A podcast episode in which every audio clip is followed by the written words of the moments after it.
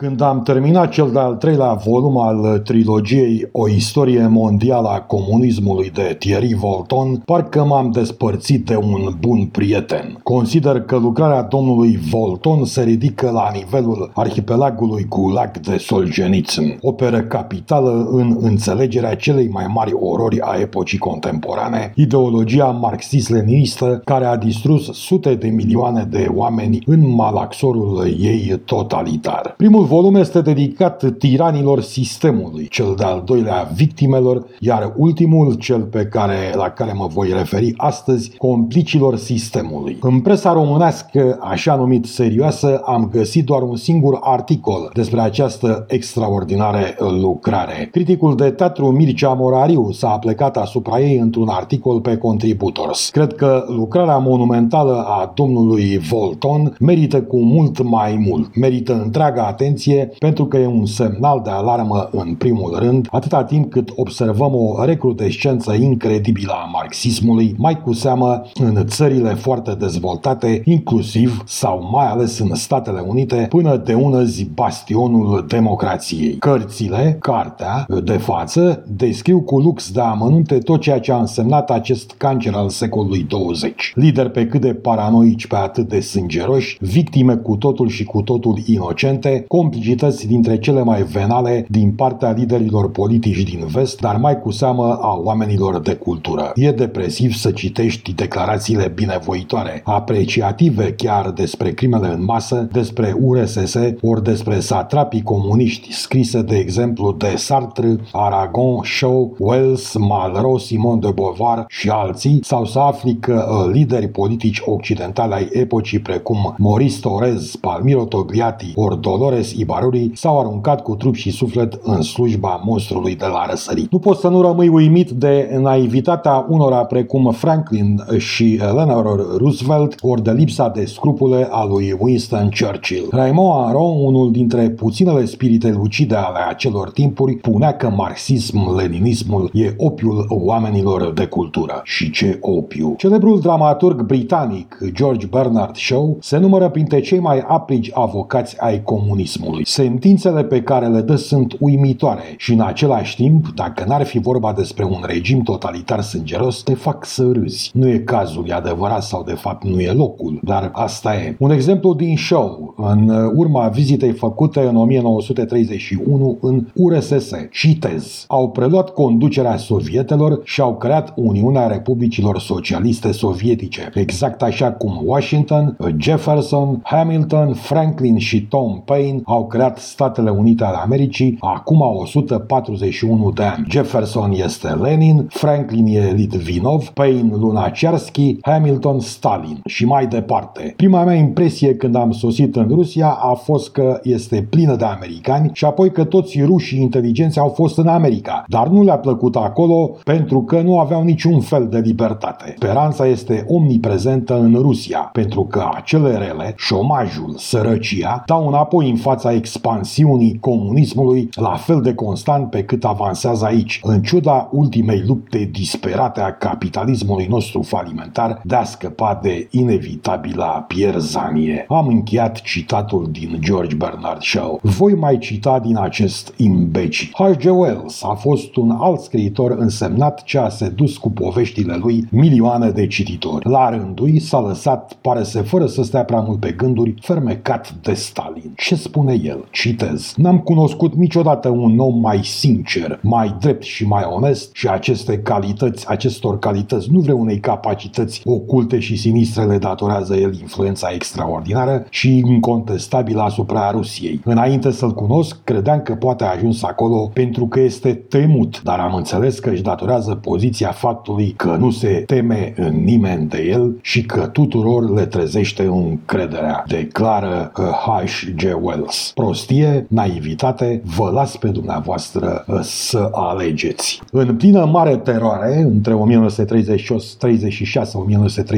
a fost marea teroare, scriitorul german uh, Leon Feuchtwanger găsește de cuvință să scrie astfel despre celebrele procese de la Moscova. Citez. Oamenii care stăteau în fața curții, anume în ianuarie 1937, cel de-al doilea uh, mare proces stalinist, acești oameni erau Sokolnikov, Radek și Piatakov, foști lideri comuniști de frunte, trebuie să o spunem, continui citatul din Feuchtwanger, nu puteau trece niciun fel drept martiri disperați care își înfruntau călăul. Acuzații erau bine îngrijiți, bine îmbrăcați, cu maniere alese și plini de dezvoltură. Beau ceai, aveau ziare în buzunar și priveau cu ușurință spre public. În general te ducea mai repede cu gândul la o discuție decât la un proces penal. O dezbatere senină între oameni agreabili, dornici să restabilească adevărul. Am încheiat citatul. Care era de fapt adevărul? Acești foști lideri bine îmbrăcați, cum spune Feuchtwanger, fuseseră torturați, fuseseră umiliți fără margini în plin proces, i-au fost declarați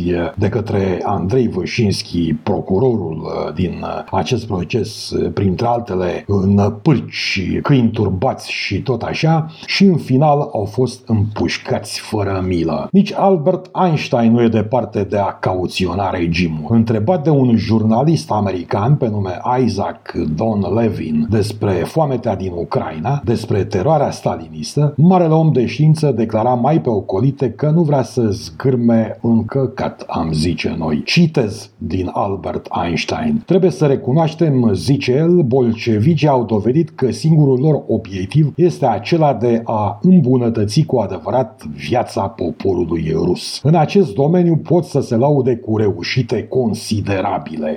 Atunci de ce ar trebui să atragem atenția opiniei publice din alte țări asupra erorilor grosolane ale regimului? Oare această opțiune nu este de natură să cultive greșeala? Am încheiat citatul și se întreabă uh, Lash Einstein. Că tot veni vorba, aflăm din cartea lui Thierry Volton că uh, fizicienii au avut, încă mai au o scund din experiență personală, un mare apetit pentru bolșevism. Cucerit de stalinism nu se lasă mai prejos nici autorul condiției umane. Andrei Malraux devine ridicol de angajat. Citez. Dacă va ispugni războiul, mă voi implica în înființarea unei legiuni străine și în rândurile ei, cu pușca în mână, voi apăra Uniunea Sovietică, țara uh, libertății. Am încheiat citatul. Revin la George Bernard Shaw, care, dacă n-ar fi de plâns, ar fi de râs prin afirmațiile absolut stupide, lipsite complet de simțul realității. Să vedem ce spune el despre puterea absolută a lui Stalin. Citez. Un simplu secretar din Organizația Supremă de Control care poate fi demis în 10 minute dacă nu dă satisfacție. Într-adevăr, Stalin a fost demis după doar 25 de putere absolută de doamna supremă, aceea care ne trimite pe toți la plimbare. Sau despre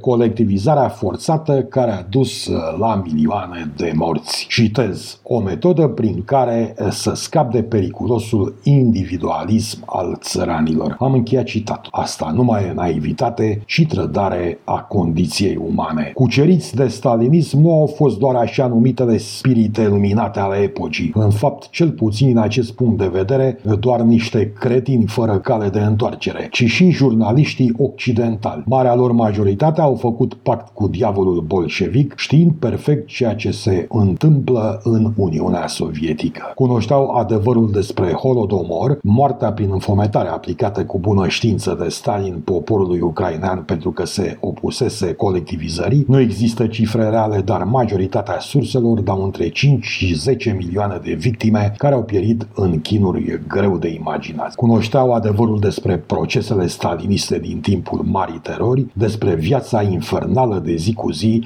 a cetățenilor aflați sub jugul totalitar. Cu atât au fost mai nemernici acești jurnaliști cu cât deținau adevărul pe care însă l-au ascuns fără nicio uh, remușcare. Unul dintre marii ticăloși a fost ziaristul New York Times. Se vădește că ziarul devenit astăzi o oficină de propagandă a stângii bolșevice americane a fost mai mereu în slujba marxismului. Walter Duranty, laureat Pulitzer, foarte apreciat pe atunci. Conform lui uh, Volton, despre Walter Duranty, uh, zvonurile prezintă ca pe jurnalistul cel mai bine plătit din lume. Folosindu-se de tot prestigiul și de toată autoritatea lui, Duranty se mobilizează să dezmintă drama ucraineană. Pe 31 martie 1933, de să luăm aminte în plin Holodomor, care a fost între 1932-1933, 1933, Durantis semnează în New York Times un prim articol pe acest subiect. Citez, am realizat o anchetă aprofundată asupra acestei așa zise foamete. M-am informat la ministerele sovietice și la ambasadele străine care dispun de rețele de consul. Am luat în considerare informații furnizate de specialiștii britanici și obținute de la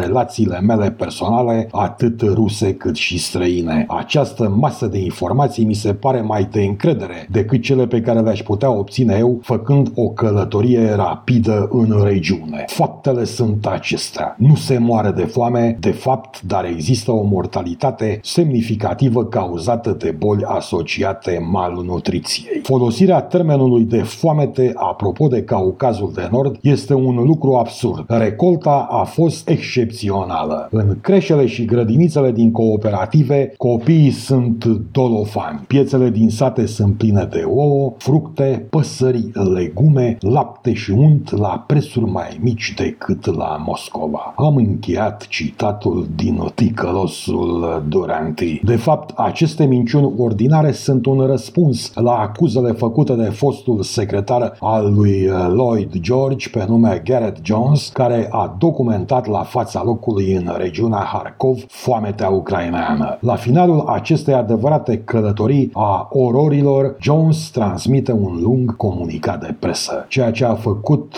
ticălosul Doranty pe mână cu autoritățile bolșevice este, cum scriam, un răspuns mizerabil la aceste acuze bazate pe realitatea ucigașă din teren. După toate probabilitățile, Doranty se pare că a fost agent de influență al puterii comuniste. El este cel care l-a determinat pe președintele Roosevelt să recunoască URSS în 1933 sau 1934.